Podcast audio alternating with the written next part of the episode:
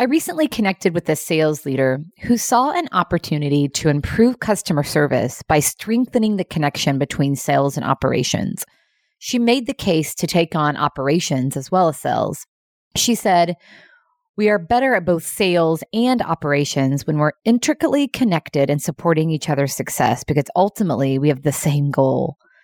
This leadership strength of zooming out and seeing the big picture leads to a better product or service. And ultimately, and most important, it leads to a better customer experience.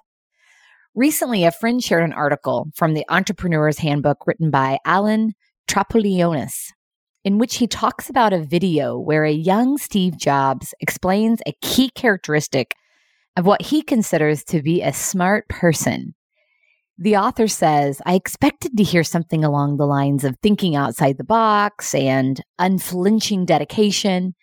Instead, I discovered one of the most profound pieces of advice I've ever heard. Steve Jobs said, A lot of what it means to be smart is the ability to zoom out. Like you're in a city and you could look at the whole thing from the 80th floor down at the city.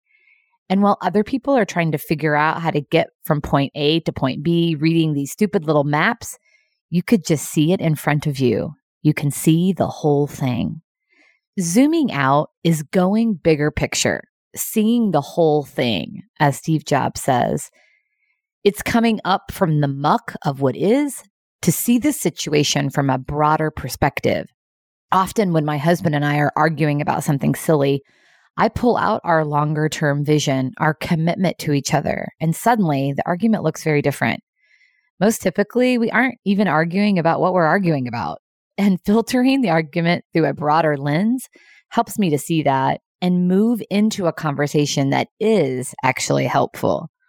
So until tomorrow, when you're in the middle of tension or a challenging moment, zoom out, go bigger picture, seeing the whole thing.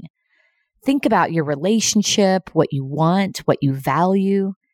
This gets you out of obstacle thinking and on the path to a productive response. What a great way to take care of yourself and each other.